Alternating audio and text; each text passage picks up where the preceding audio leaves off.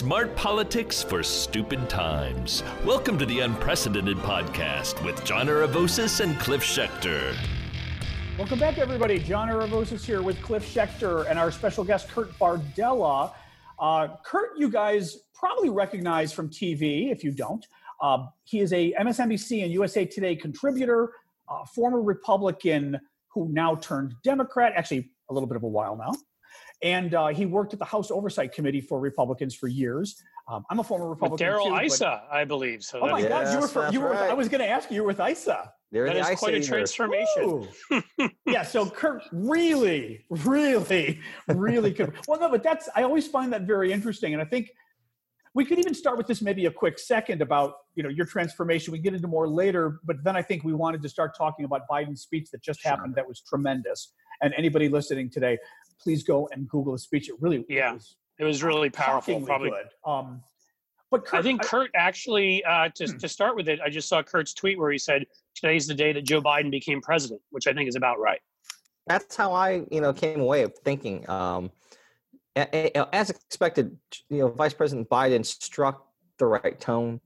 Um, you know, said the right things, talked about unity. Um, in the in the wake of the divisiveness that President Trump is is really sowing throughout the country, and it it was made even more powerful by what we saw yesterday from from Donald Trump, uh, in that pathetic display of I don't even know what you call it to be quite. I mean, it was uh, just embarrassing for, for, for, for, Trump for our country, uh, and, and and I was so heartened to see uh, a return of, of, of decency and of, of, of a human being. And the thing that makes Biden so powerful, I've always felt, is that this is someone who uh, has lived through a lot of grief in his life, which which he touched on. You know, this being you know uh, the fifth anniversary of his son's death, uh, who, who you know lost his battle with cancer. Um, you know, Biden's life, as much success as he's had politically, has been uh, interwoven with personal tragedy. And in a time like this, with what we're seeing unfold in this country, I think that this the people need a leader that they can relate to on some level. Right. And no matter what you believe politically, right, left, conservative, liberal, Republican, and Democrat, I, I think that anyone who who has watched Joe Biden throughout his career, and certainly anybody who saw his speech today, believes that that this is someone who who actually believes what he says, that he is authentic. He's not trying or pretending to be uh, the consoler in chief, the right. healer in chief. I don't think he could help himself if he wanted to. I like mean, this is just, just who he is. Like yeah. he has a natural empathy that uh, derives from the things that he's experienced in his own life, and that really comes across when when he gives a speech like that. And, and you contrast that to uh, the insanity that we saw unfold yesterday uh, which I, I still don't even know what to. I mean, there are no literally there are no words to to to, aptly describe what yesterday yep. was, other than uh, the, the, the rantings of a lunatic sociopath who is completely unfit to serve in the office that he holds. Um, and, you know, and, I was trying to find the words too, yeah. and especially the clearing of people out of the way like they were sheep. You oh know, oh for God. a photo op. On American soil. Yeah. Well, you know, yeah. I wanted to make one. I was telling Cliff before the show about this. As somebody who I consider myself an agnostic, I guess I was raised Greek Orthodox. I'm still not totally atheist, you know, so I'm still not in the religion is the spaghetti monster zone yet. Um, but you know, I'm, I, agnostic is a good word for me. I don't go to church. Um, I saw Trump doing that, and one of the things that hit me, you know, as a Christian watching it was, if you're going to be totally obnoxious about this and just say, "I'm going to freaking church and I'm going to hold a Bible up and I'm going to throw it in these Democrats and these blacks and these everybody else's faces to say, you tried to burn this church last night. If I'm, and you know this as a former Republican too, First of all, part of you is going to legitimately be pissed off that the church was set on fire the night before. Part of you is going to be so opportunistic. You know, you're going to say, Do you know what they did to this church? But it still stands. The Democrats couldn't mm-hmm. burn it down and holding the Bible. You're going to mention the Bible. And you know what you're going to do? You're going to pray because it's going to be great TV. He didn't do any of he that. He can't because, even pull that off. Well, no, but, but Cliff, and the reason, and, and Kurt, I'll throw it back to you. The reason he couldn't do any of that is because he doesn't believe in any of this stuff. He doesn't care about the church. He doesn't care about Christianity. He doesn't care about the Bible. It didn't even hit him to say a prayer, to mention that the reason you're at the church is it was on fire the night before. Like it freaked a lot of us out in DC. I don't know how long you've lived here, Kurt, But that church is really famous, you know, for oh, all, yeah. the all the presidents but Trump going there. And it just it was another sort of layer to just how conniving just and what a just fraud soulless and fraud. Yeah, how Yeah. soulless he is. Well, I think it also shows that the, the, the little regard he actually has for people of faith and yeah, t- th- th- that he thinks that he can con them Yeah. Into believing that he is some kind of Christian. Uh, you know, when, when it was so painfully obvious just by everything his demeanor, uh, his words, the the embarrassing photo op with the Bible. And not um, even mentioning the Bible. He can't just even hold weird- the Bible. It just held it up there. has he ever uh, Well, held he was holding it like it was gonna like it was burning him. He was holding Exactly. corners. I mean, He's And I like, he's like, thought I need that- to drop it. Yeah. and I thought that you know it, it was dropping it, actually yeah. one of the more effective lines from Biden's speech was you know rather than hold it up, maybe it would serve him well to read it and and actually you know Great look at what's in the Bible, um, because it's clear that, that that Donald Trump has never done that. Uh, and and just the the I think the the cynicism of trying to use the church as uh, as such a prop, um, you know, it, it, it's insulting. And, But hasn't it worked for him? Let me interrupt you though. Hasn't it worked? Clearly, the religious right has bought in. We've all seen the pictures of the crazy evangelical leaders all holding their hands on Trump's shoulder and closing their eyes as if, as if he's like really, you know, he's sitting there in his head going, "Get your hands off of me." I mean, he's con. But these that's can I jump in for a sec? John? Yeah. I would say that's not because of photo ops in front of churches. That's not because they believe he believes. It's because he hates the right people, and he's shown the the frauds that they are. I mean, Right. there are true evan- evangelicals. There's the one from the the what's the uh, the, Hmm. the really big evangelical publication, the most famous one, who stepped Oh, down and said, "I can no longer work Yeah. here because I I I I actually an evangelical and supporting Trump is is horrifying." But you have these second generation or third generation of little preacher babies, you know, the Falwells and Mhm. you know, and others who are just who are complete corrupt frauds. And so they don't. It has nothing to do with religion.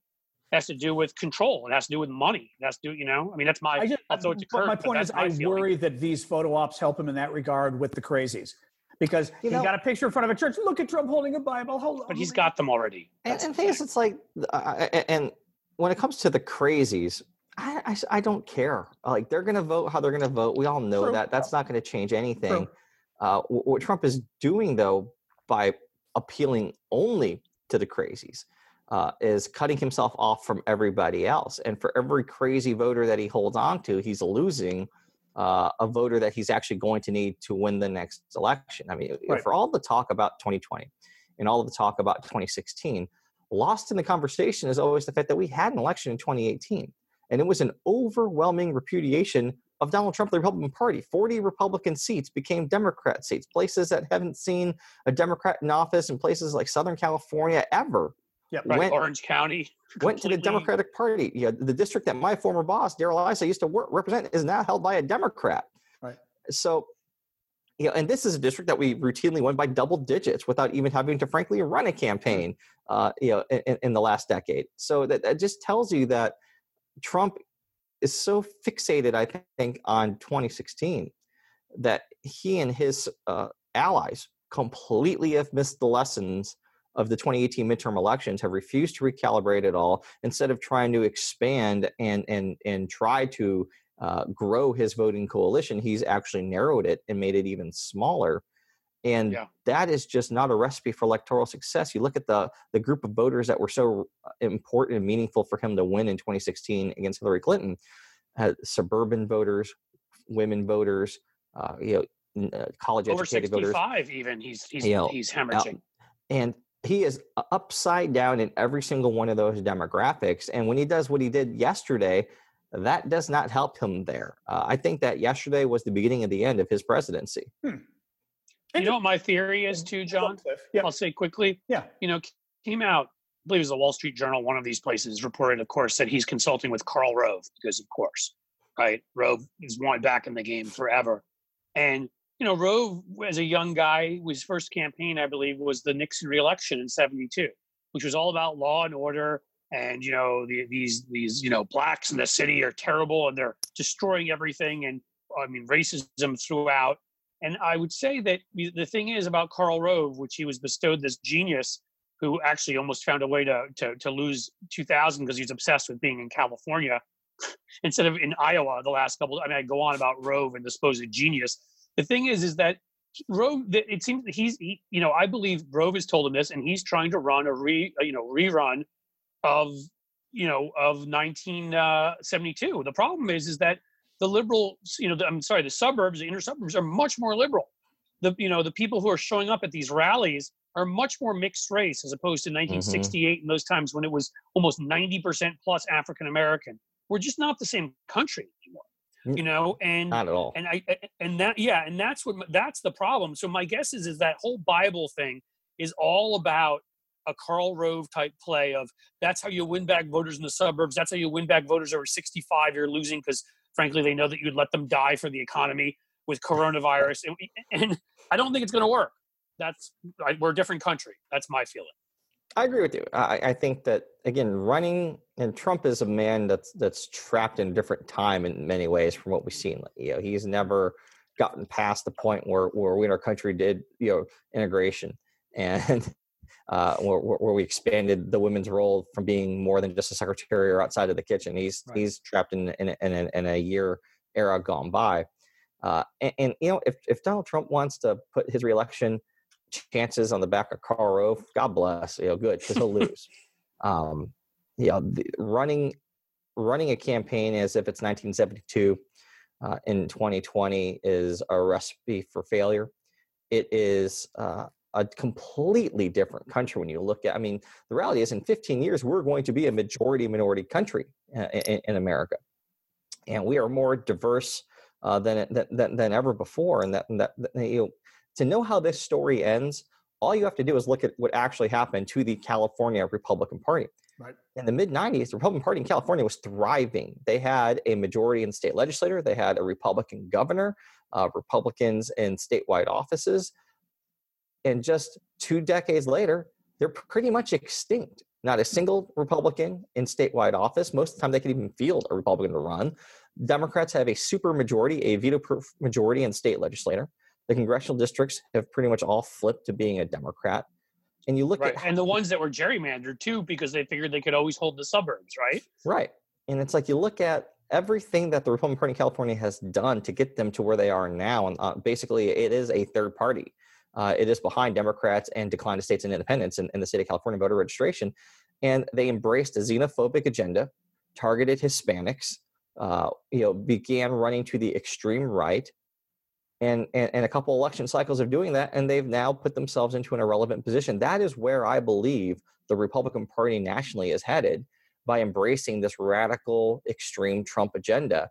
Uh, it, you know, it might have gotten them some success temporarily, but the damage to the Republican Party will be felt long after Donald Trump is out of office. That's such a smart point, too. I'll just quickly say because Orange County was once literally almost the, the center of the Republican Party.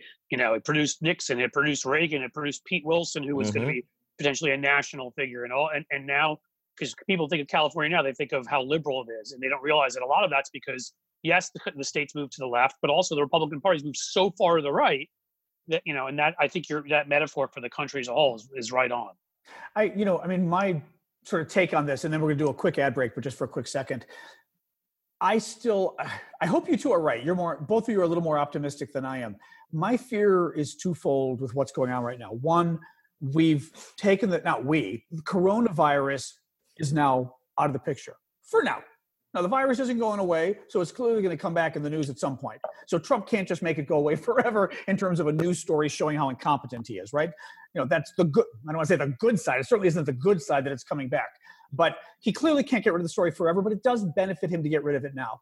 Secondly, I worry about A, you take protests of liberals and you try to scare people that, oh, those scary liberals, look at them marching in your cities. Then you take the fact that we have had a lot of looting nationwide. And I don't think they're the protesters, but nonetheless, you've got those images. And it's as knowing my Republican playbook, I say, you know, Trump is sitting there and Karl Rove and all the rest of them, you know, Brad Parscale are salivating that that they're getting these images on TV they can use.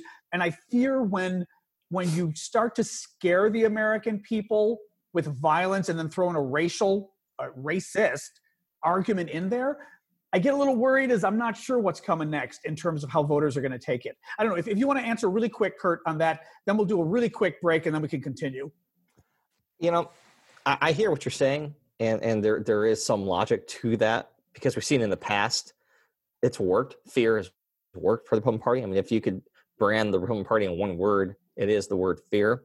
Um, I just don't believe, based on what we saw in 2018, uh, that that's going to work right now. Uh, and I think that more than anything, people are just tired of of of, of all the noise.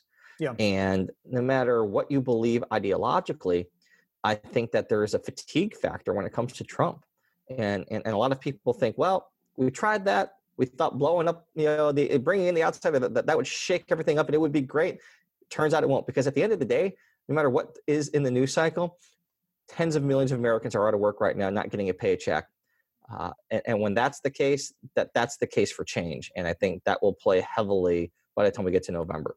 Okay, let me do a quick break for an ad, and then maybe we can talk a little bit more about Biden's speech because I think what you just said segues nicely into it. I also want to make sure before Kurt leaves, we get yeah. to his evolution on uh, from Republican. Oh, yeah, that's true. Actually, duh. um, all right, quick ad from Literati Books, and we will be right back. Wow, people are going crazy for Literati, the number one book club for kids. Wendy tweeted, just got a subscription for my nine year old nephew who loves to read. Awesome sponsors, Mama. Travis Bones' nephews. We were on FaceTime. My nephew Emmett ran and got his book and came and showed it to us on camera. They send him stickers so he can label his book so it's his book and not his little that, brother's book. That I, is adorable. I yes. know it. And think of you're in quarantine, you're running out of ideas, and they can keep the ones they love, send back the ones that they don't. Yes. And how important is that right now? Delivered right to your doorstep safely, right? No more scrolling online trying to find the perfect gift. Parents have got enough things to worry about right now. Yes, and reading books as a family creates a sense of adventure, bonding, whatever, and will keep you from going crazy in quarantine. Mm-hmm. and with their curated selection, only keep your favorites, send the rest back for free. Literati.com slash Stephanie, 25% off your first two subscriptions. Best offer available anywhere. Go to L-I-T-E-R-A-T-I dot com slash Stephanie, 25% off your first two subscriptions. Literati.com slash Stephanie. Terms and conditions apply.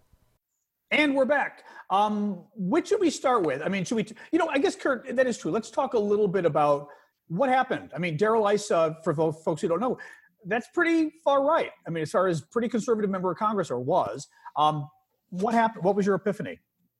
You know, it's, it's always interesting when I hear people characterize Darrell as this far right, um, because I've always looked at him when you actually look at his record it's anything but that. Now, more recently in the Trump era, he has adopted far right extremist, insane rhetoric, just as the entire Republican Party has. But before that, this is a guy who came out for comprehensive immigration reform. This is a guy who came out uh, who who was uh, for you know gay rights. Someone who uh, being was it, from did he, was it what yeah. was he what was he doing on gay rights? I had no clue. What was he supportive of? Uh, he was uh, he was against the whatever the initiative was that was trying to define marriage as only between a man and a woman. He was in California at the time. Wow. Uh, he, he came out against that. Oh wow. Okay. I did um, not know. He also um, was good on. If I, I think he was a much more let's at least call it moderate right on Arab Israeli relations because of his background. Oh, very much so. He being Lebanese, right. yeah. Um, you know, right. uh, so the idea that Darrell was this ideologue is actually, I've always felt inaccurate. What he was was a fierce partisan. Okay. And people interpreted his role as, as a head of oversight government reform, doing all these investigations as somehow that that, you know, that that that is an ideology. That's not that has nothing to do with being conservative, it's opportunism, or right? liberal. No, that's uh, interesting. You that's very interesting. You know, it's being a partisan, right? Uh, which he was a, a fierce one. Uh, right. Not saying that's good or bad, but that's what he was. Okay, take us back to you again now. So, I mean, fair enough on the correction. So, what what happened for you? Well, for me, uh, you know, I, I, a couple of things. You know, number one, the, the the rise of Trumpism in the in the 2016 campaign uh, was disturbing. I mean, again, when you have someone literally calling um, Mexicans drug dealers and rapists, when he's attacking, uh, you know, uh, reporters who have a disability, when he is, uh, you know, seeing this, you know, sowing these seeds of of hate and blatant racism. Um, I don't care what you think about taxes or jobs or the healthcare system like once you kind of go there I, I, I don't want to be a part of that right and and and and, and as i watch the republican party fall in line behind that and not speak out against it and not do anything meaningful to protest this incendiary dangerous uh, rhetoric that was a uh, a real eye-opening thing to see. And so I made the decision uh, that this was a party that I no longer wanted to be affiliated with. And and so I made the decision in early uh, 2016 to, to, to that I was going to support Hillary Clinton for president, which was a far as someone who spent a good amount of time uh, you know, being a part of the committee that was investigating the State Department. Where were you a, working? Like, in other words, were you, were, were you still? I know it's awesome. Were you still in Republican politics at that point when you? Because that must have been an you awkward know, sort of announcement. I, I, I, I, I had, yeah, yeah. It, it, I had Fast and started, Furious. Oh, but I'm for Hillary. I had started transitioning more into the role of political commentator. Part of uh, what I decided was important from a credibility standpoint was to put myself in a place where I wasn't uh, taking anyone's money that was in the political space, uh, where I could be free to say what I what I felt uh, without having worrying about who was paying my bills. Right. And uh, you know, everybody that you know, so many people that are a part of the you know, that you see on TV that are consultants, like everybody answers to somebody. Uh, and, and, and so you have to always calibrate the sincerity of what they're saying based on how how it affects their interest and their bottom line. And for me to be able to go out there and say, I'm not bought and paid for by anybody. I'm not taking right. anybody's money right now. So what I say is what I believe, and I'm backing that up uh, by not taking anyone's money, uh, which was probably financially and professionally a stupid thing to do, but that's just that's yeah. that's where I was at. Welcome to um, the left, Cliff, Kurt. yeah, exactly. get rich. Even if you want to take people's money, we don't have it. That's right. Right. So Good luck that, taking money. that I think gave me more credibility to be able to speak out and, and, and get the type of uh, right. opportunities that I've had. Um, and then as we just, uh, uh, uh you know, Can I ask I something began, quickly? I, don't want to cut you, but weren't you at? Were you you were at Breitbart as a spokesperson? Right? Isn't that correct? They were one of my clients. I was consulting for them. It's a client because I felt yeah. like, and tell me if I'm wrong, but I felt like when that whole Corey Lewandowski thing went down, you spoke out. Yeah, that was really what that was kind of the the igniter of, hmm. of, of it all for me because I felt like I was being put in a position where I was going to have to lie. Well, wait, tell uh, to protect what, Corey Lewandowski. what happened really. So, Corey was a campaign manager for the Trump campaign at this time and he got into an altercation, a physical altercation with the, with with one of Breitbart's own reporters, Michelle Fields, where he grabbed her. Uh, and of course, they fiercely deny that it happened. Hmm. Michelle had bruises on her arm, so it did happen. Uh, the videotape corroborated that it did happen, and yet uh, Breitbart was undermining her. And for me, just as a professional, like you want me to go out there and try to sell everyone that you that you take this seriously and that you're uh, you know going to support your own reporter, but really what you're doing is undermining her every step of the way. I didn't remember talking. she actually had bruises on her arm. Yeah, she I didn't remember that. Wow. And he so uh, assaulted uh, her. That you know, that like a day or two later, I just made the decision to to quit. I said, you know what, I'm no longer going to represent you. This this uh, isn't isn't for me uh, and uh, and that was that. That's when I first saw your name. That was when I first noticed. I remember when I saw that you had done that. I'm like, wow, somebody who's been a Republican for you know a long time is actually speaking out and doing the right thing. I mean, that was a very cool moment. We had a few of them during that campaign. Not enough. Yep. Yeah, and, and, you know, and, and so that was. Uh, I'll never understand this. Breitbart decides to attack me and, and put out this narrative that I'm a, I'm a I'm a terrible uh, PR person for bailing on them in their time of need. I'm, you know, and, and, and you know, my approach was our working relationship is over and I'm moving on and you can move on and that's that I wasn't going to talk about you. But when you start attacking me, well, okay, now I have to defend myself. And so that night, I made my first appearance ever on CNN with Don Lemon. Hmm. And Don asked me point blank, so is Breitbart lying when they're saying that they're standing behind the reporter? And I just said, yep, they're lying. Hmm. and Don goes quiet for like 15 seconds. And I'm thinking something's wrong with the audio. Like maybe I'm just like, I, I, I, wasn't sure. I, I, this, I was very new at TV at this Hello, point. hello, Don. And, and Don finally says, I'm sorry. Uh, people generally don't just come out here and just tell the truth.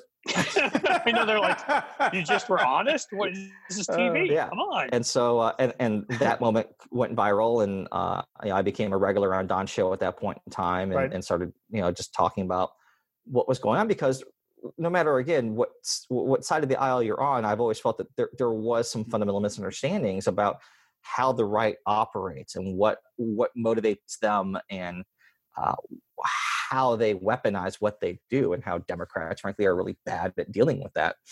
Um, yep. and never imagining that Trump would become the nominee, that then he would win, that Steve Bannon would become his right hand guy. It's like all of these things kept happening where the only person who had actually had firsthand experience with these people who could talk about it honestly was me. And so kind of this unlikely, you know, career in political commentating began through that. Right. And at the same time, for the first time, I was having conversations with Democrats about issues that I frankly had never really thought about before. Like shocking as this may be, Republicans don't sit around and talk about gun reform or climate change or, or social inequality or uh, any of the, the issues that we that we hear about so much now.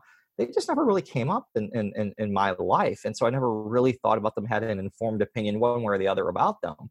And as I began talking to people more and exploring those issues, I, I found myself on the side of the Democrats on a lot of issues. Right. And finally, one day, my wife says, You know, on like 99% of the issues out there, you're a Democrat. You should just kind of call yourself that. And so, uh, uh, abiding to her wisdom, as she is much smarter than I am, certainly, uh, I uh, made the formal an announcement uh, or wrote in a USA Today column that I was uh, going to become a Democrat. Let me ask you, because as a as a former Republican, some I wanted to ask you basically on why more Republicans aren't speaking out and whether you've been surprised. What has really bothered me has been particularly on national security, which is something that you know my views haven't changed that much in the last 30 years from where they were before on national security.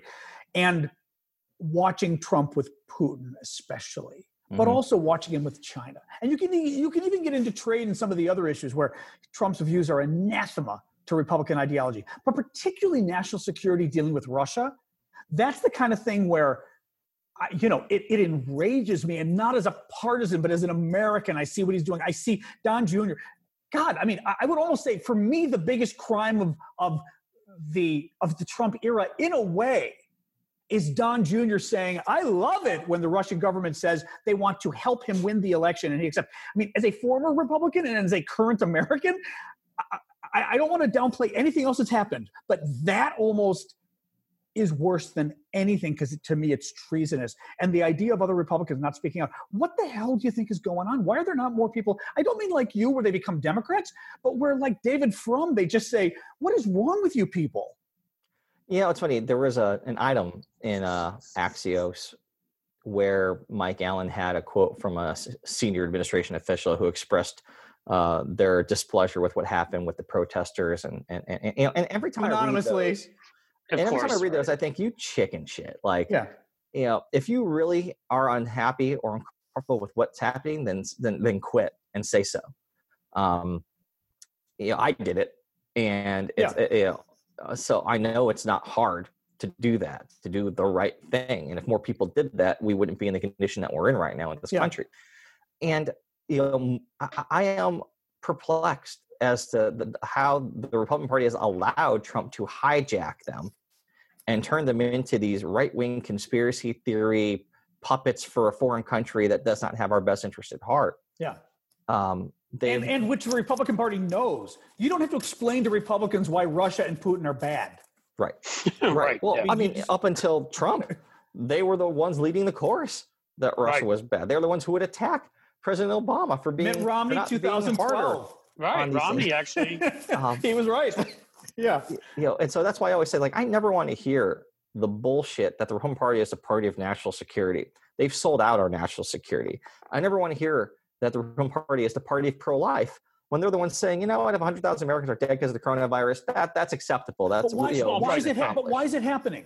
Why aren't people speaking out if it's so obvious that these are violations of because they don't believe in any actual ideology. They believe in one ideology, and that's the ideology of power. Hmm. And uh, the, the the rhetoric you have heard from Republicans up until Trump of small government, living within your means, fiscal responsibility, lower deficits, uh, you know, n- n- no debt, uh, you know, pro- sanctity of life, every life matters. Uh, all that, like that was all crap. Like they don't mean that. They're Right. they're pretending. They're they're they're playing their their base for a bunch of suckers. I mean, the the level of disdain. This is the ultimate irony. The level of disdain that these people have for their voters the way uh, i- i- if they if the people in middle america only knew how how how their leaders, how the people that they're you know, wearing their MAGA hats for, how they really feel about them, Oh yeah. they beat the shit out of Yeah. them. You know, I Diamond mean, and it, it, silk. you know, you know this. Imagine what most Republicans think of diamond and silk. right. You know this. Come on. I mean, yeah. So it's it's it's really um, I'll, I'll be one of the most interesting things will be what happens, God willing, that Joe Biden wins, and and and and, and let's let's say that Biden wins and the Senate goes with him, uh, that, that they pick up this you know because things are looking really strong I think for Democrats in the Senate as well. Uh, in places like Arizona, Colorado, North Carolina, Maine, uh, you know, there there's a real opportunity for Democrats to take back the Senate Even in Georgia, both seats are looking, you know. and retire Mitch McConnell, hopefully. Um, oh God. what the Republican Party does at that moment uh, will be very telling because one of two things is going to happen. They're either going to continue to go to the far right and not learn from failure and follow the path of the California Republican Party, Right. or they're going to dump everything associated with the Trump era and try to pretend like it didn't happen. yeah. Yeah. Then you will see people, and this is what I think will happen. You will see people like the Lindsey Grahams, uh, like the Paul Ryans, people who, who, who will say, "Well, we privately were we, we were trying to stop this. We were we were trying to, you know, it's gonna it's gonna turn out that that Kellyanne Conway was the anonymous writer of the the New York Times op-ed that was, uh, you know." Uh, lamenting everything happening in, in, in the Trump White House, you're going to see people rewrite history and try to make it look like that they were not a part of this. Yeah. And I don't think that's going to work, but it's going to be very entertaining to watch them do those backflips. Well, no, what they will get away with, I'm sorry, Cliff, one quick second. What they will Yeah. get away with is they will absolutely accuse President Biden of every single thing Trump did 10 times worse. And with a straight face, they'll do it. And I worry, again, I'm the worry wart of the team here, but I worry they're going to get away with it because generally speaking, I've always had much more admiration for how Republicans message than Democrats. Oh Not my the- God, a thousand percent. I the bang my head against the wall Yes. watching Democrat messaging. Yes. It is, I- and, and I'll you, messaging, Kurt. oh yes, yes. I, God, why that's even a thing? I'll never. That, that right there tells you It's hard to get rid of, I know. with, with, with the Yeah, Joe- Democratic Party. We had Joe Um, Walsh on. He did it too. It's all good. Oh, he did it. And, and. Kurt, Kurt, Kurt, We, yeah, I reminded yeah. him too. Cliff So, you know, we just- and people were like, "Thank you." I was so upset when I heard that. Jesus, it's like you know, if but that's a good example. if the Democrats had one, the one thing that gives me help, heartened, is Rick Wilson, Steve Schmidt, uh, George Conway, what they're doing, Project Lincoln, because that's how you message. What they what, you're like, and, it's, and I've always said, I've said this before. It takes some Republicans to beat Republicans. I was going to say the best Democratic messengers are Republicans, is what you're saying right now. you know and and and thank god they're doing what they're doing because they're showing this is how you beat them this is how you beat them at their own game You take it to them. You don't. You that's know, what not that's what it's of. going to take you know democrats so often i feel like uh, and the democratic primary was a good example of this Hmm. the idea that this election is somehow going to actually come down to who's for medicare for all or not no it's not Yeah. the idea that who has a, the best plan for 45 different issues matters Yeah. no it doesn't if substance mattered donald trump wouldn't be within smelling distance of the white house nevertheless living in it right now Right. uh, you know know what you're up against and it was so frustrating watching the democratic party debates because the whole time they're litigating a case against one another that has nothing to do with beating donald trump um, I mean, Yeah, you again, in, in, in fairness, I get why people were so, I would say, anal about Medicare for all because, you know, it, you do want the best proposal to win. I mean, I, on gay rights, LGBT rights, I would push for my proposal and I didn't like people watering it down. So I get that. But as you said, I've always felt that Americans, put aside the left, Americans tend to vote for the guy, and it's the guy, the guy they like, the guy they want to have a beer with, the guy they want to go fishing with, and against the, the against the woman they hate. But I mean, it's it's pretty simple, primal instincts here. But I'll tell you, the interesting thing that's also not being, I think, calculated for as people look at 2020 is there were a, for better or worse, a lot of people who voted for Trump because they just couldn't stand the thought of voting for Hillary Clinton. Correct. There's no doubt. And the level of Some of it, yeah. you know, and, and being former Republicans, you know, you know this, the level of hatred for the Clintons is very real and visceral Yeah. within the Republican Party. Uh, and, Well, and, I and that's not her. And that's not her of- fault.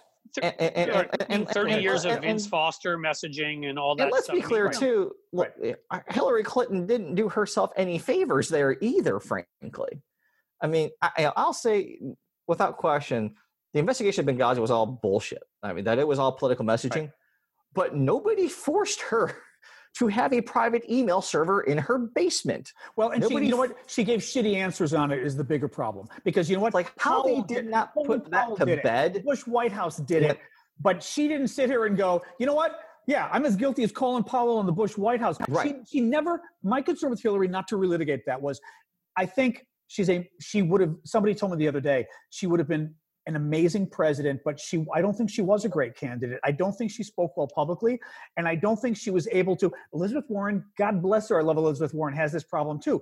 She's very. She has a hard time taking bullshit scandals thrown against her and concisely telling you it's bullshit and putting it to bed. Right. Well, look how hard it was for Warren to deal with the stupid Pocahontas crap. That's what I'm saying. It's bullshit, Um, but she that should have been- able to.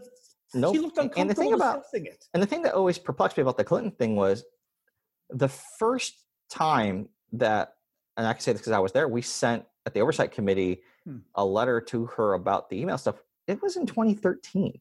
Hmm. It was three years before she she was going to be the nominee. Right. How between that time, if you know you're going to run for president, which she of course did, how do you not put that to bed? Yeah. but but but Yeah, it's yeah. like I mean, come on. So. I always say it's like part of this was was the ineptitude of the campaign. We'll say.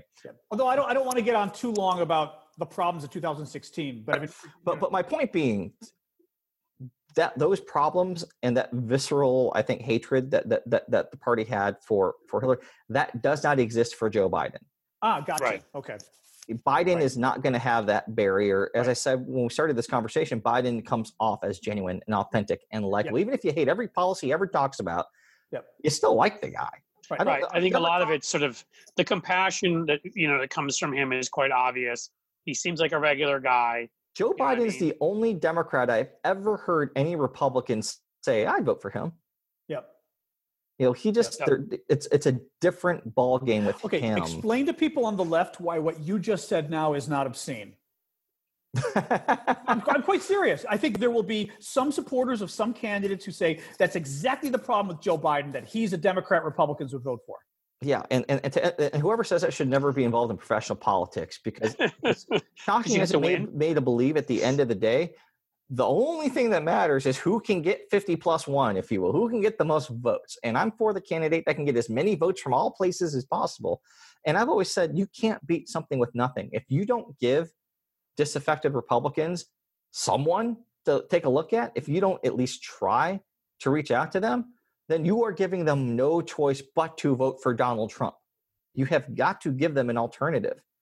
And it was, you know, during the Democratic nomination process, the only two candidates that I felt spoke to those people were Joe Biden and Pete Buttigieg. Hmm. And and and they understand when you look at as much as I wish as it was the case, presidential elections aren't popularity contests. It's not who gets the most votes. If that were Hillary Clinton be president right now, she got three million more votes than Donald Trump. It's who can put together the electoral co- coalition, and particularly who can do well in Michigan, Wisconsin, Pennsylvania, Ohio, Florida. And when I look at the electoral map and you look at who those voters are, who those constituencies are, you're going to have to reach out to some white working class voters. That's just the electoral reality. Well, And- Biden won a lot of those folks disproportionately. Like you saw in primaries, he did so well in some of those rural areas. And I get it; those are Democrats voting, but some of those were switchover votes too. Right. And there's a reason why, frankly, Barack Obama put Joe Biden on the ticket in 2008. Uh, you know, Yep. being the first black president, you know, a, know, a, a- a situation where more than in any time in our history, the color of the candidate's skin was going to be one of the first two things you thought about when you cast your vote at, uh, at, the, uh, you know, at your ballot at the at the voting office there. And having Biden on the ticket because he plays well in those key states made a difference and they won twice. You know, it's like of all the people running for, for office, Biden gets to say, I know what it takes to win presidential elections because he was on the ticket for two successful ones. No one else can say that. I've said this as a while, and I'll just say again quickly. I mean, look, I, I live in Cincinnati, so you know, I, I think I can speak to it, which is there's a suburban, you know, Procter and Gamble type moderate Republican that Biden appeals to, while at the same time appealing to some of these voters we lost that are white, working class, rural. I mean, he does. He has a, a wide appeal, and and I think that's going to be hugely helpful. It's the reason why right now Ohio's a swing state again, quite Mhm. frankly. And let's be clear too. It is very easy, I think, for white voters to feel just alienated from the political process right now, especially in, in the context of these conversations we're having about race. Uh, and, and, and because the, the people who have perpetrated some of these horrific acts are white, uh, you know, you have to have a candidate who can also reach out to white people and, and invite them to be a part of the solution to some Right. of the things that we're talking about right now. Right. And I think Biden understand, you know, again, his speech d- did that, you know, and, and, and he talked about healing and he talked about uh, solutions and, and coming together uh, to, to, to- create a better world for everybody of all, you know, creeds, colors, etc. And that's, that, that's just an important component to, I think, what it's going to be to, to be uniquely to defeat Donald Trump. You- Uh, you know, any other election, you know, it, it, it, it would be very different, and Biden wouldn't even be the nominee, in my opinion, if it if it weren't for this particular moment in time. Yep. But you know, it's, it's but it's- Republicans have tr- have traditionally been very very good at messaging to white voters. There's a reason for that. We all know. Uh, uh, but Democrats can't just again abandon them and not give them a reason to show up and vote Uh, because if they do, they'll lose. We saw that, that. I mean, that's what happened in 2016. We can't have that happen again. Right. I mean, I've argued for a long time. The only thing is, you know, I don't have data backing it up, but I had wished that the candidates had focused more on simply it's not just time for a change, it's time for an adult to enter the room. And aren't you just sick of all of this? You know, and it's just sick of the anger, sick of sick of forget even now, sick of the riots, not the riots, but I mean the you know the police brutality, sick of the economy crashing, sick Yep. of the disease, but just those- Coronavirus. That's why my whole thing at this point is just the tagline should simply be something along the lines of "had enough." Well, that's what I mean. And- and but even Like, before, you want more, you want more Twitter Correct. rants, you want more coronavirus, you Correct. want. I mean, and actually, you know what, Cliff? You and I were saying that a year ago. Had and this is another Republican messaging point. You hit a point again and again and again, and guess what? If you keep talking about it every day, once every three months, some disaster is going to pop up that reinforces your point. So That's had right. we been That's exactly saying for a year, haven't and you with Trump, it's more like once every two weeks. So but, but, but, but the messaging point, haven't you had enough? Then it would have been, oh my God, the virus. Then it would have been all the racism and the violence. It- all of this would have fed into a larger, and Biden, for me, you create a narrative structure with your yeah. messaging, and then you fit everything into it. But we don't ironically, that. that's that for me is the it's the economy stupid. I've just had Right. enough, and I mean also just fatigue of the of the Trump childish bullshit. And Biden today, I tried to think of any other. Honestly, him being an old white man was perfect for the day Right. Right. because it was well, it was. funny. But I also say that as a white guy, it was this grandfatherly figure that was like, and I literally was like, oh my god, It's like an Eisenhower, where you're like, Yeah. you Yeah. feel kind of Right. Well, and Biden, of course, has a unique credibility having been Barack Obama's vice president, and so like he can be kind of the old white guy saying these things because he was the vice president, the first black president we've ever had in our country. Right. But you're right about the again. I said this the other week on TV. When I think about Donald Trump and the Republican Party, I think of uh, you know build the wall, Hillary's emails, drain the swamp, blame China. Very concise, often repeated. Uh, uh, you know, forget about whether it's true or not or any of that. right. That's, That's what that yeah. party is in three words or less. Yep. When I think about the Biden campaign and the Democrat Party, I don't know what those three words are.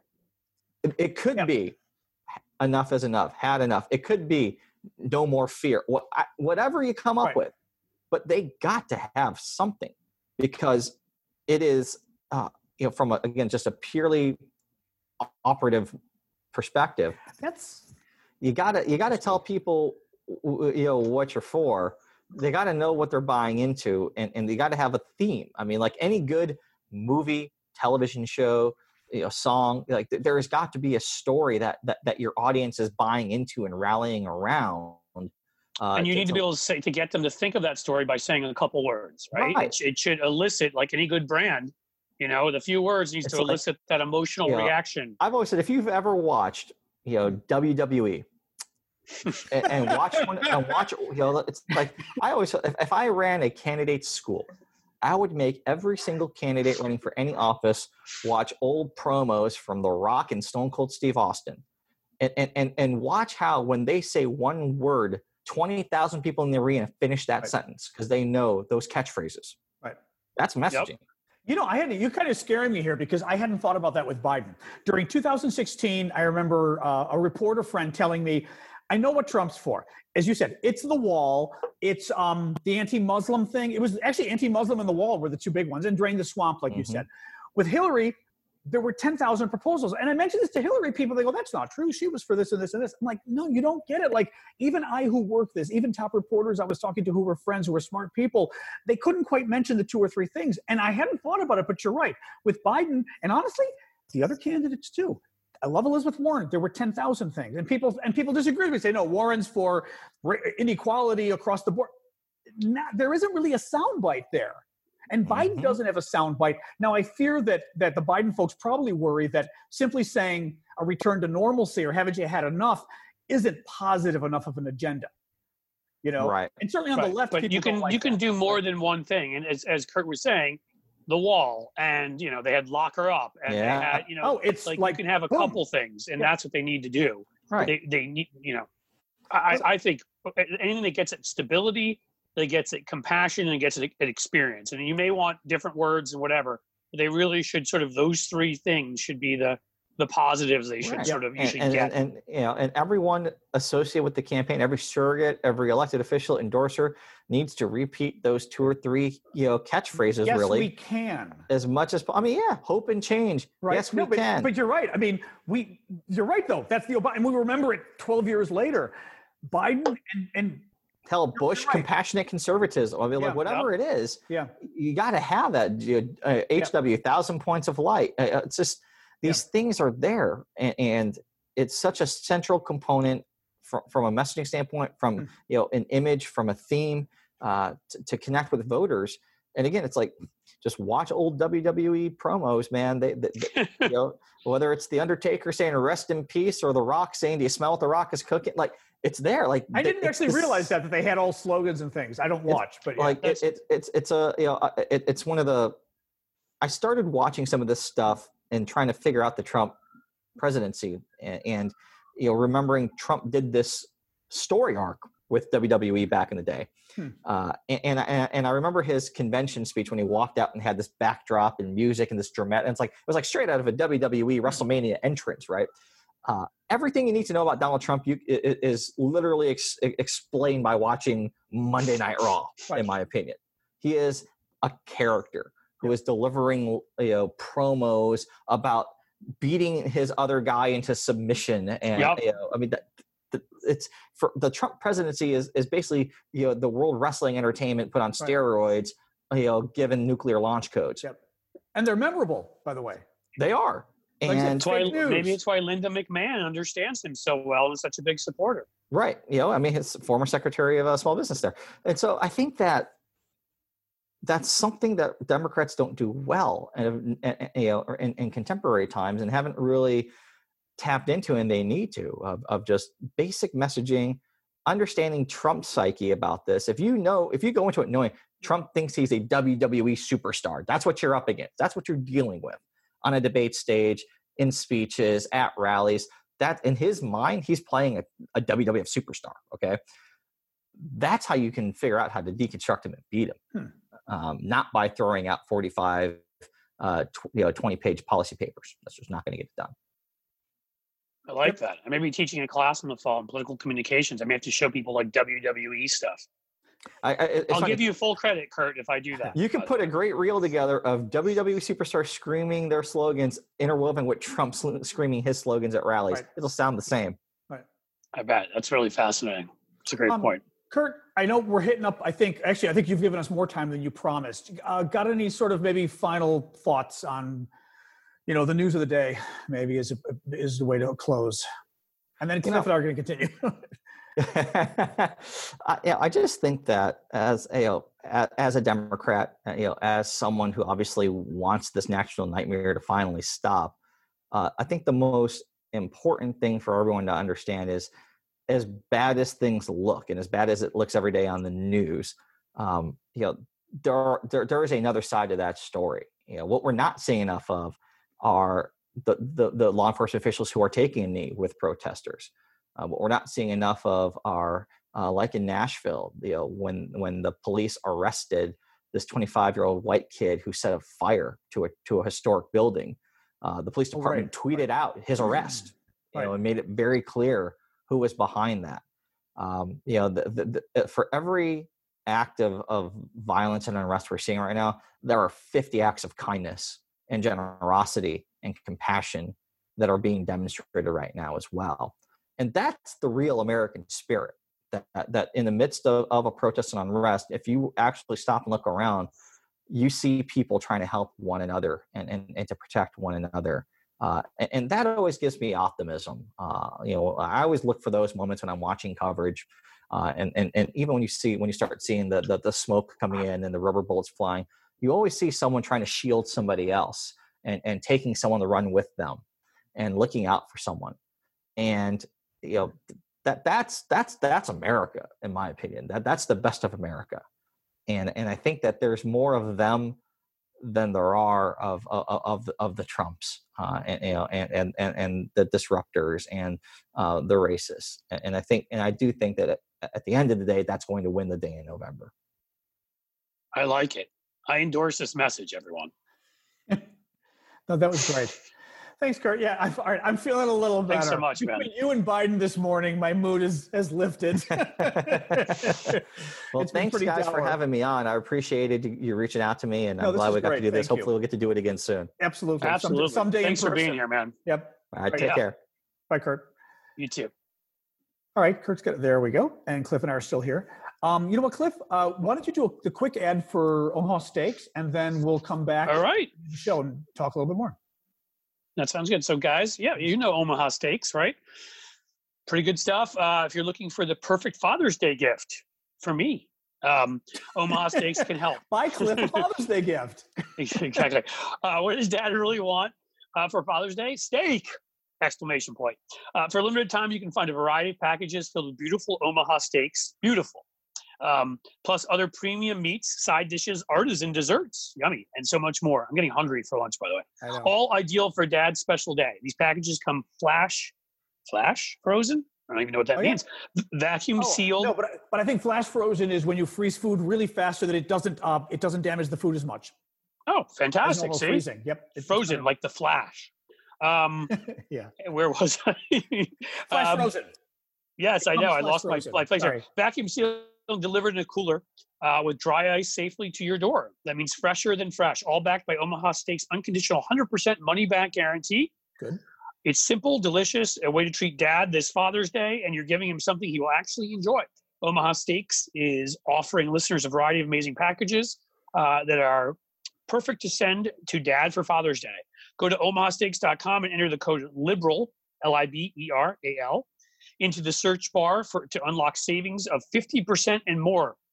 With code LIBERAL, you'll receive free shipping uh, and a free one pound package. Ooh, I'm getting hungry again. Hmm. Of delicious applewood Oh, smoked steak cut bacon. The John bacon. likes this stuff, folks. Um, there are many more packages available, perfect for dad, me. Uh, all ready to be shipped in time for Father's Day. OmahaSteaks.com. Enter the code liberal in the search bar. Yummy, I'm hungry. And you know, let's. and- uh, and, can I just say, like, it's I've I've learned a long time ago. Oops, sorry, get back to gallery view. I've learned a long time ago that um, food gifts can be some of the best gifts, and even for Christmas, I didn't. be. I don't think of it because Christmas lately, it's been very difficult. I think not lately, over the years with family, like. Mom, forget it. I mean, mom and dad, although dad, this would have been good for dad. Mom, I could never figure out. My sister, my brother, I just don't know what to get them anymore. Whereas food, at least for me, food is like a given. And I had recently somebody did me a really nice favor on something, and I wanted to thank him and his wife. So I sent them uh, some gourmet. I, I googled and looked at the Wirecutter, you know, which is like the New York Times is great reviews where they j- they just do really good reviews of products where they look and find okay the best this the best that. And I oh, at, I haven't even best- read it. That's interesting. Oh, Wirecutter is amazing. It's a wonderful website. But I looked at like Sure, it's better than their political coverage. yeah, Okay, exactly. move on. No, no, no equivalence. Well, the bad chocolate and the good chocolate, they're both okay. um, Exactly. no, but it's they had a wonderful gourmet chocolate that I sent to this guy and his wife, and it you know it's a little expensive, but it uh, like I thought for me at least I was like that's what I would want, you know. But just getting a gift of somebody sending me some gourmet, yeah, Oh my God. telegraphing I'm to hungry in a anybody out there. like, But I'm hungry anyway. right now, thinking of like an Omaha steak, just reading that, I love. Well, no, but it's funny me- because we get ads sometimes. We don't want to go too much longer on the on the ad, although now we're talking personal stuff. That sometimes we see some of these ads and we do kind of go, "Oh yeah," and it is true. Like I've I've often thought gifts. Um, whe- when you have a hard time getting gifts, just go for something hedonistic there you go. or something for the kids. Kids are always Um, good.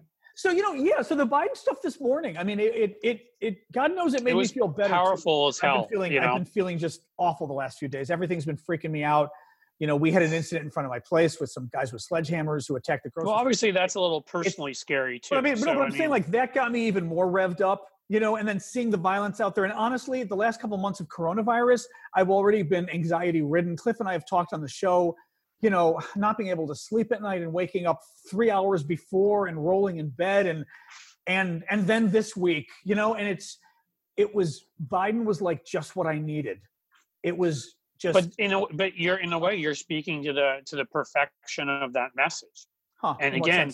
I do think in the sense that like you need something to make you feel better, to make you feel like we're going to get out of this, to make you think we're going to be at least somewhat more united again, Right. that we're going to end some of, to quote somebody, the American carnage, you know, and Yeah. and Biden gave you that feeling, which means he did a great job. I mean, again, I agree with Kurt, and I think it will be coming. I, I hope so anyhow, where there'll be a couple of these slogans and catchphrases that you know you know will, to use but at least in general the sense you know you said normalcy i wrote a piece for the new york daily news on that how he should run that kind of a campaign i mean i'm not saying use that word i would go again to me the contrast between him and, and trump that are most effective are stability because you're basically telling people trump is, is crazy which he is Right. you know and you want that experience because trump's completely incompetent doesn't know what the hell he's doing compassionate because trump's a sociopath. I might add a fourth one trustworthy because Right. trump's an out and out liar. And you find find ways within those four words to come up with two or three catchphrases that are positive for you. I think and then you have to have your one or two negative catchphrases. I think even had enough it maybe is one of them and you find another one Right. you know unfit or whatever it is and you know you run with those and those should always signal to people the broader themes but but again i think he was i watched most of it this morning before i had to shower and get ready because i was going to be appearing in person on our podcast uh, but I, I thought he was it was an incredible speech so Yeah. kudos to them Yeah. No, but it is funny though. I mean, I'm glad Kurt mentioned that about the messaging because I honestly hadn't quite thought of that, that we still don't have sound bites. And I, I think it's important Kurt mentioned it too, because I think there's the, even when Kurt was talking, I was agreeing with him and I was already thinking of people listening and going, what do you mean Right. it's bad to have proposals? What do you mean it's bad? As I jumped in and said, what do you mean it's bad to care which healthcare proposal we get? That's not really the point. The point is now is if you want to win elections, you need to think of how Right. you win elections, and that's with messaging, which is the point you and I always well also here's and also again it's not an either or so the whole thing you should be doing i mean trump even did that with his stupid wall thing Hmm. but the whole thing you should be doing is communicating what your policies are through these taglines through these because in, you'll be saying you'll be letting making it clear to people like what it is that you want to do Right. if it's really good so it's not that you shouldn't have policy proposals it's that you shouldn't all the time be listing what your policy proposals are you should have the shorthand of your branding and The your messaging state. to explain the deep sorry? state. The deep state. yeah Of there there would be examples of something Trump takes every example practically of criminal malfeasance he's done, and whenever he gets called out on it, whether it's inspectors general, whether it's Comey, whether it's Mueller, it's the deep state. Right? I mean, but that's an example of what you're saying, where you get these these uber concepts that you then tie everything into fake news. Part of the reason it's worked is he keeps saying it for every occasion, and it also is a really good uh, overarching topic to explain any time a newspaper exposes something he did, it's fake news. So it's Right. it's and again, you don't be dishonest like they are, but he's very they're very good at this. Um, they're very good at the messaging. It's really. You know. Well, but Biden also works when yes Well, it Uh, also he works when what?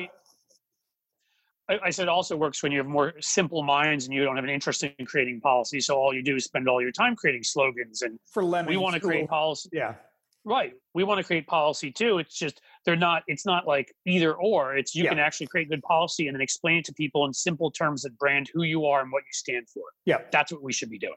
yeah. Yeah. And I mean, you know, I also think there is a not a problem, but there is a difference where I think the left, and when I say the left, I mean the left of de- liberal Democrats, whatever term you want to use. Um, you know that Right. that they they we we like details more, right? Now, I must admit, I like. We have this strange attraction to reading. Yes. Well, no, but quite seriously though, I mean, like I I, I, what one thing I liked about Pete Buttigieg were these overarching themes and that, that he would present. It- made me, you know, this sort of Americana. Something about it was uh, very heartwarming to me, and I, I don't know a, a president who's thinking about. I, I don't know what it was. And some of the criticisms of Buttigieg, however, from people where they felt he wasn't detailed enough. So clearly, I'm also one of these people where even though I want details, I want a figurehead. Yeah, I who's know what you're saying.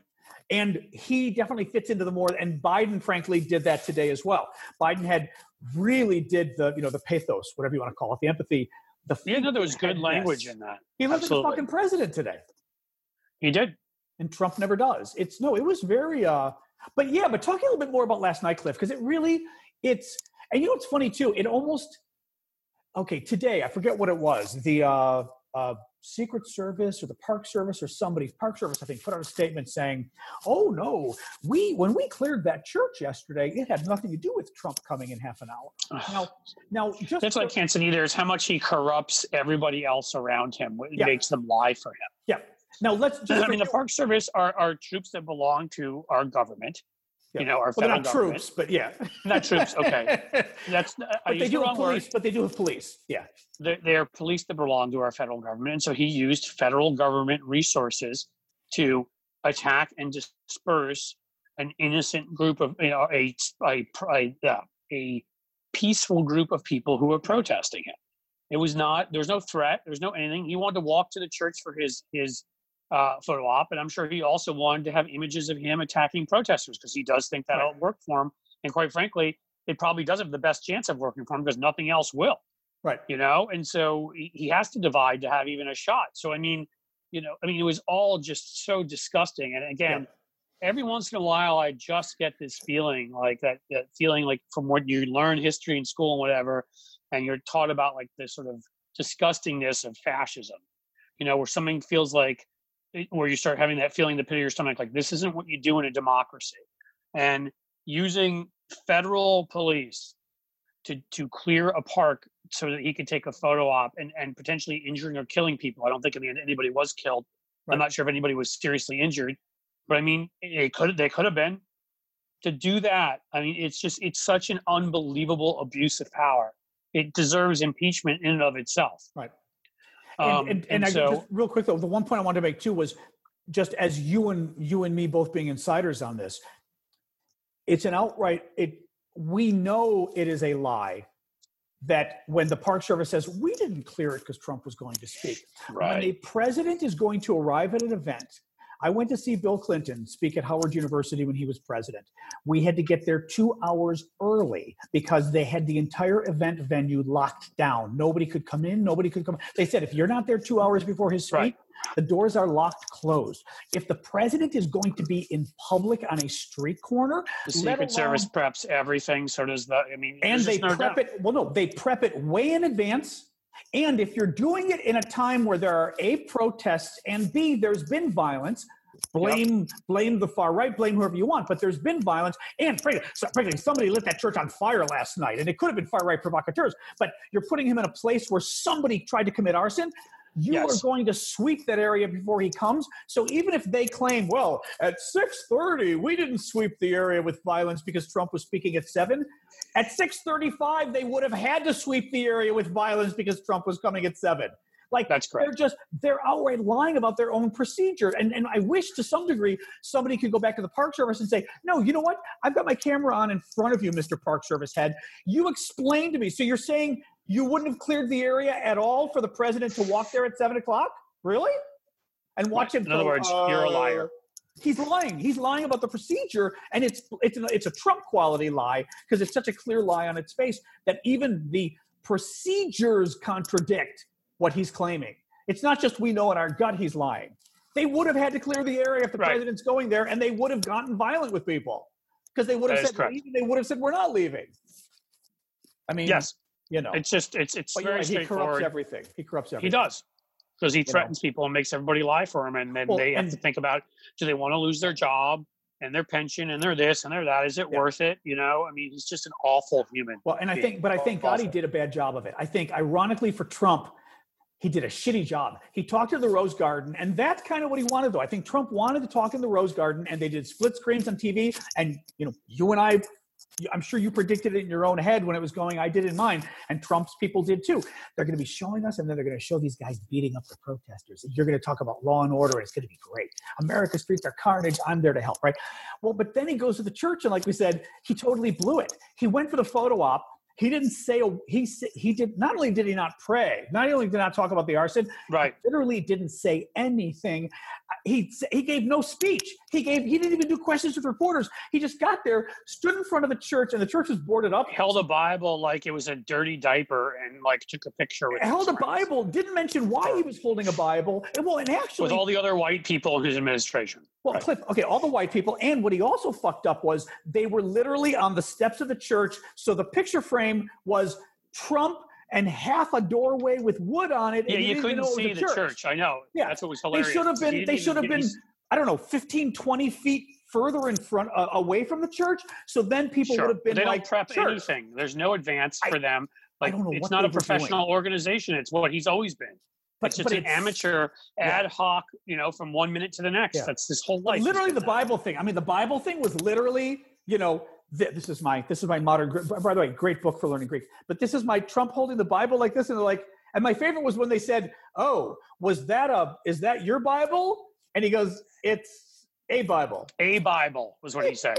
Well, again, and the response is, Because clearly why- it's not his. but again, that fucking reporter clip. The response is, "Oh, why didn't you bring your Bible?" Yeah, of now, course. but- he'd make up some lie about it, but he doesn't have a Bible. I I would No, have of course said, not. "Oh, that's interesting." When we get back to the White House, can we see your Bible? That would be a really neat photo. op. I know, really. Watch him, and he's going to bring it and say, can, "Now, by the way, then he'd have a Bible in his hand, the saying it's his, and it'd say, "Great, can I see the first page where it says property of or whatever?" No, They never, of course, they don't call him on, on a anything freaking like liar. But to hold the Bible like this, like it's, like it's, you know, burning his. Of course, it probably was burning his hands, but you know. Yes. Unbelievable. Unbelievable. But um, what else? We're gonna have to do another ad really quick. Um, which by the way, kind of screwed up a little, folks. I apologize. We wanted to make this one of our premium episodes, and the premium episodes mean we got to do all the ads in the first part. And we didn't do, so this is gonna be another this is gonna well, I but I apologize because I don't wanna I don't want the, the Zoom ep- let me put it this way. The Zoom episodes make it a lot are are are for you guys, the subscribers, and it makes it a lot harder to do the ads and cut them out and do only tidbits for the public when we do Zoom. So I think when we do Zoom, it's going to be a little more public-y. So I apologize for that. Um, I mean, meaning not just putting it behind the firewall. There's nothing we Well, can do the ad, and then I mean, because I don't know yeah, we've got one to- more. Yeah, let's do one more ad and then see if you got anything else. To, well, you know, think about it while I get my grandpa glasses on. Um, and uh, when we come, uh, we'll go to the ad really quick. What do we got? Twelve thirty. I'm going to mark this down because I like to know when the ads happen, and uh, and then come back and see if we got anything to close with, Cliff. Okay. So Sounds I want to good. talk to you guys really quick about the Clean Phone Pro, which we've talked about before. Now more than ever, we're all thinking about our hygiene and uh, you know we're washing our hands sneezing into our arm but we're still taking a huge carrier of disease with us everywhere that would be our cell phones and it's actually really true. Phones are a vector for disease and we rarely clean them. We're constantly touching our phones with our hands and pressing them to our face. It's time to take cleaning your phone seriously. The clean phone pro sanitizes using medically proven uv light technology to kill 99.99% of all bacteria that comes in contact with your phone. Contact with your phone excuse me. Better than wipes and safe for your device, the Clean Phone Pro gets every inch of your phone clean with nine high power UVC lights. Dedicated wireless charging charging pad on top of the chamber lets you sanitize items in the chamber while wirelessly charging your phone on top, or just use the Clean Phone Pro as your go-to charging station anytime. So even if you're not cleaning, you put your phone on top and it charges. Pretty cool. Fully removable top also means that it's easier to fit more items and larger items. It's not just for phones, it's for other things. Your keys, for example, you want to clean. Go to thecleanphone.com and get one for just $89 and free shipping. Make sure to use the code sexy liberal, one word, just to guarantee you get that price and free shipping. You might anyway, but it, it also lets them know that you got it through our show, which is helpful to us. If you're serious about hygiene, it's time to get serious about cleaning your phone. go to thecleanphone.com and keep your phone truly clean. Remember to use the code SEXYLIBERAL for the two-day shipping and the uh, and it'll ship immediately. That's thecleanphone.com, thecleanphone.com. Now, um, I don't know anything else, Cliff, in the news. The thing is that obviously this is, you know, well, yeah, we hit 100,000 100,000 people with coronavirus. I mean, that I mean, obviously got blown out of And the that was a big story, and then of course Um, got pushed out by some of this stuff. You know, and I do Uh, worry. I will say, I do worry. I wasn't worrying the first couple of days until somebody mentioned it, maybe two nights ago. I hope to God that with the protests, we're not just spreading the virus further. I'm hoping that everything being public and it being warm out, that maybe we get lucky. You know, but it's it it's got me scared. Um, that that's another. Just I mean, that. I again, I think God, with it, you know. yeah, I do worry. I mean, again, all these protests. Uh, I I get whether necessary. oh, that's- it's not. I'm not questioning whether. but I wasn't worried about the health simply saying- aspects until a couple days ago when somebody somebody actually real quick I'm sorry but somebody had said to me hey why aren't you going down there and it was a day that was really hot as hell and we hadn't had as much violence yet and I just said you know it's a really shitty day and I can't Uber down anymore because I'm afraid of using Ubers with the virus so it's a, really a hell of a walk and then the next day somebody mentioned to me the uh the virus and I went oh god I wasn't even thinking about that I don't want to be and then like, then I we started I can't balance all the damn, you know. well, and then we started having the police violence, and then I started thinking, "Holy shit! I don't want to get beaten up." And with my asthma, the last thing I can't even imagine what tear gas would do to asthma. Yeah, so then I got mean, scared about the whole thing and said, "All right, I'm not going down there to take pictures," even though I really is. I mean, to go it's cover it's it. a risk. you know. I mean, that's the thing. You know. Um, Anyway, I know I- nothing we I- can do I about hope- it. There's nothing we can do. I mean, I hope it seemed like hope- at least where I was seeing most protesters were wearing masks. There've been a lot But of of course, there were some people that weren't. You know, and I, I hope because that's the most dangerous. it- outdoors, at least, is good. Yeah. But when you're in, clo- in up close to somebody and screaming and yelling, that's when you're more likely to have. Well, and you're, you're touching each other, you're jostling, you're helping your person, and you're touching. And even though they said uh, touching is as much transition uh, transmission, it's still, you know, we're going to see. It I, I read something. can. I read something about in China, only two percent of the cases might have been transmissible by touch. So you know, we can hope. And actually- very few of them were outdoors. outside. Yeah, very But- few outdoors. So anyway, we'll hope. And there's nothing we can do about it, but it's just something I started worrying about. You know, and and Yeah. obviously with the virus overall, you know, we'll see. I mean, this. I don't know. I mean, all of this worries me because now I'm worried about the economy too. Because even like in DC, the businesses are shut down. A lot of businesses are shut down preemptively too. Ugh. I was walking around because I had to go to my, my allergy shot yesterday. So I saw a lot of places that were looted, but also a lot of places that just have put up planking just to protect their businesses because they don't want to get looted or broken down or broken into, whatever. And, you know, we just started opening up with our own phase one with outdoor restaurants and things like that. And it just, anyway, it worries me too because I, I, I worry about the economic impact of all of this especially to the places that get looted. And I hate to keep bringing it up, but it's 200 jobs gone at a shot for a lot of these businesses, and it just, No, I know. it just, it's again not saying the Sometimes protest there's shouldn't no happen. good answers. That's what I mean. There's just no good answer. I just, it's, but it's heightened, it's heightening my anxiety about so much going wrong right I now. understand that. That that I would feel better about, not better about the protest, but I'd feel better if at least it also weren't scaring me about the pandemic and the economy. It's like we've had a quadruple whammy of bad shit going on, and they're all reinforcing each other. And Right. frankly, And it being all that it's Donald Trump, like Trump. there's no reason you know? to think. Yeah. Right. Being that it's him, there's no reason Yeah. to think there won't be that won't turn into a Yeah. quintuple Yeah. or a sextuple. Yep. Well, you know what, too, by the way? A Democratic White House, a Democratic White House wouldn't have, you know, caved to protesters. A Democratic White House would have from I mean, and Trump, by the way, even they even claimed they were going to investigate the uh, George Floyd killing. Which ironically that that Right. didn't even resonate, but it, not ironically, it didn't resonate because it's Donald Trump. And frankly, Well, yeah, because he the way- said things left and right that he never follows up on. well, that's what I mean. I Well, mean, he never in some ways, when he says bad care. shit, like he said last night about sending federal troops in, the only Yeah. thing we have going for us is he, he he's too lazy to do the things he actually threatens to Yeah. do. Well, and even last night, I'd be. I'm really curious if Trump can give them orders like that. Can he? Uh, Can he I give mean, them orders and say and say, forget him going to the church. I don't want them there. Push them back three blocks. i- Can i- he if give the if the if the governors and mayors don't cooperate, it's very dicey as to whether he can do it legally. Um, DC though, I mean, where where he's got DC is different, he's right? got the That's park problem. police, he's got the Secret Service. Uh, Well, DC is not a state. That's the problem. Yeah. Not being a full state, you don't Yeah. have the rights. which is bullshit. And of But I mean, but should- have a we should change president literally, literally decide the tactics on the ground. Again, forget about him going to the church. Literally say, you know what? I don't like it. I want them back three blocks, them back four blocks, and I want you to use tear gas. I mean, right. first of all, it's I'm sure not I'm sure Nixon is another story, but it hasn't happened with any president probably in four, four, four decades, five decades. Whereas with him, I'm sure he'd be glad to do it. And in the end, these agency heads would do it. You know, which is the Yeah. problem going forward. He's going to just say he's going to love it. He's and actually talk about wag the dog, like you said, he's going to want more violence because he thinks it's That is. He likes it. He, no, he's the- a sociopath. He enjoys to- it. You know, He gets this. He's he's like a a, a a torture porn guy. He gets this weird Yeah. thrill. God, You hear it when he bad. announces those troops ran into the fire and Yeah. they're getting torn apart. And I mean, he's just just he's so just bad. very sick individual. I don't know if you saw Ric Grenell was arguing with uh, um, what's her face who's really Swalwell, Swalwell just fucking owned him. Oh, I did know. he? Well, I I saw. saw. Jackie Kucinich. What did he do with Swalwell? Oh, I didn't see that. Swalwell just kicked his ass. Go find it. It was all him trying to deny, you know, that that anything had been done wrong with with respect to Flynn. And like, Oh, like That's. I interesting did because see when you took over the yes. job, you said you were going to release the, the the call transcripts, and you haven't done it. So clearly, you know, and and, and Right. all Grenell could do is just be his defensive dick self. Like he had nothing. He's a Twitter troll. Nothing. I mean, I know him. He's Yes. a Twitter troll. He's, Uh, yeah, I know. They they took a Twitter troll, made him Don ambassador to Jr. one of the most important Ric Grenell countries, is Don Jr. and- with a bigger brain.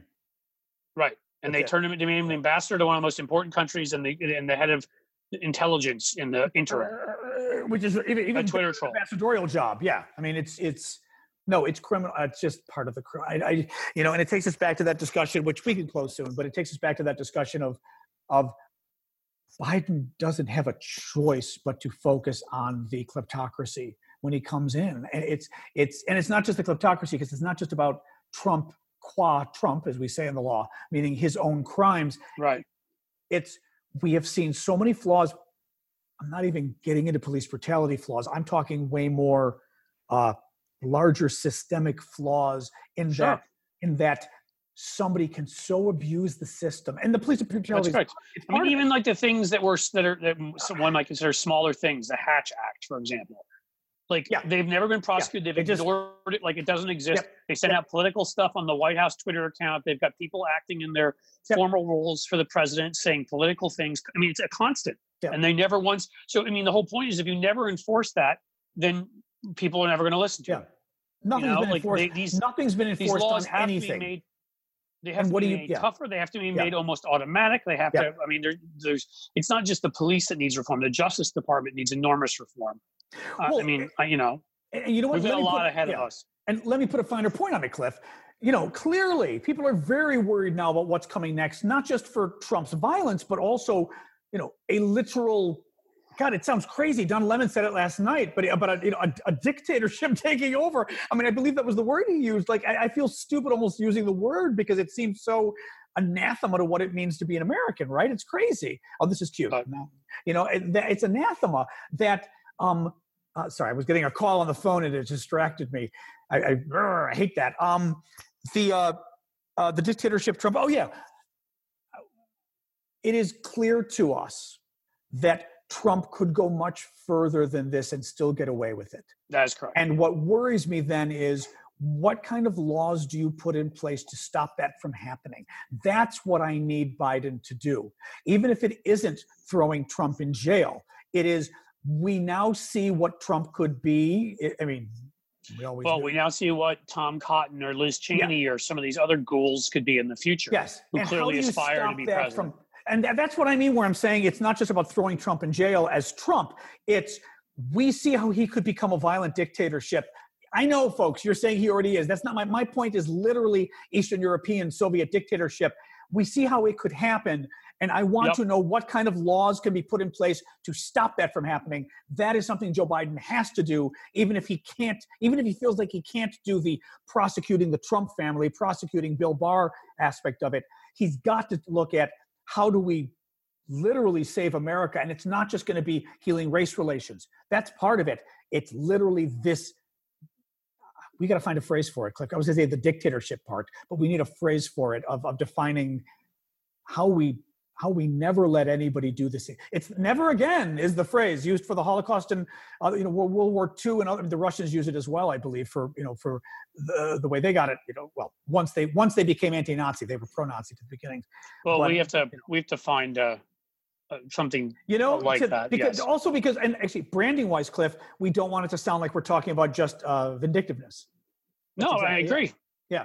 It has to be- why you it has to- it doesn't mean this. You ignore all they've done. I think they need to be prosecuted. How do we That's save democracy in this country so that it never Right. happens again? So that nobody nobody pushes us this close to losing our democracy, and the rest of us literally sit here and go, "I don't even know what the fuck to do." You know, Yeah. short of rioting in the streets, what the fuck do you do to fight this guy? That's that's that's not hel- that's also not healthy in a democracy because then, as a friend of mine was telling me yesterday, who uh, knows a lot about Latin America, you you know this as well uh, from your international relations studies when you don't give people and this applies to also the race issue and everything else when you don't give people an outlet and frankly this could even apply to the far right and those guys too when people feel politically that they have no outlet for their concerns they resort to violence because there's nothing else That's correct. you know that you the don't whole have point of democracy expression. is that is that you include everybody and there's ballots instead of bullets.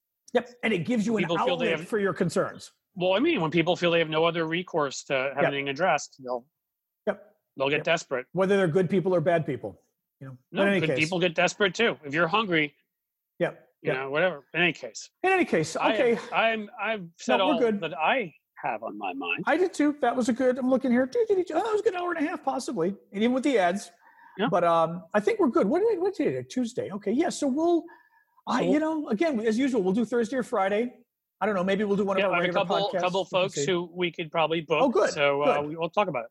Okay, this was good though. Yeah. No, I always Couple wanted to people I think sure, would be so- perfect actually for the moment. So Well, actually, that's I'll a very good question. We'll, we'll talk offline because yeah, it might be interesting to see if we can get somebody who's uh exactly timely for the moment. Oh, actually, you know what? And David Frum has a new book, Trumpocalypse, that is well, quite we interesting. have to We- have him on at some point Well, we should so get him many. on. I've been he's been quite interesting uh, analyzing the current moment on TV the last few days.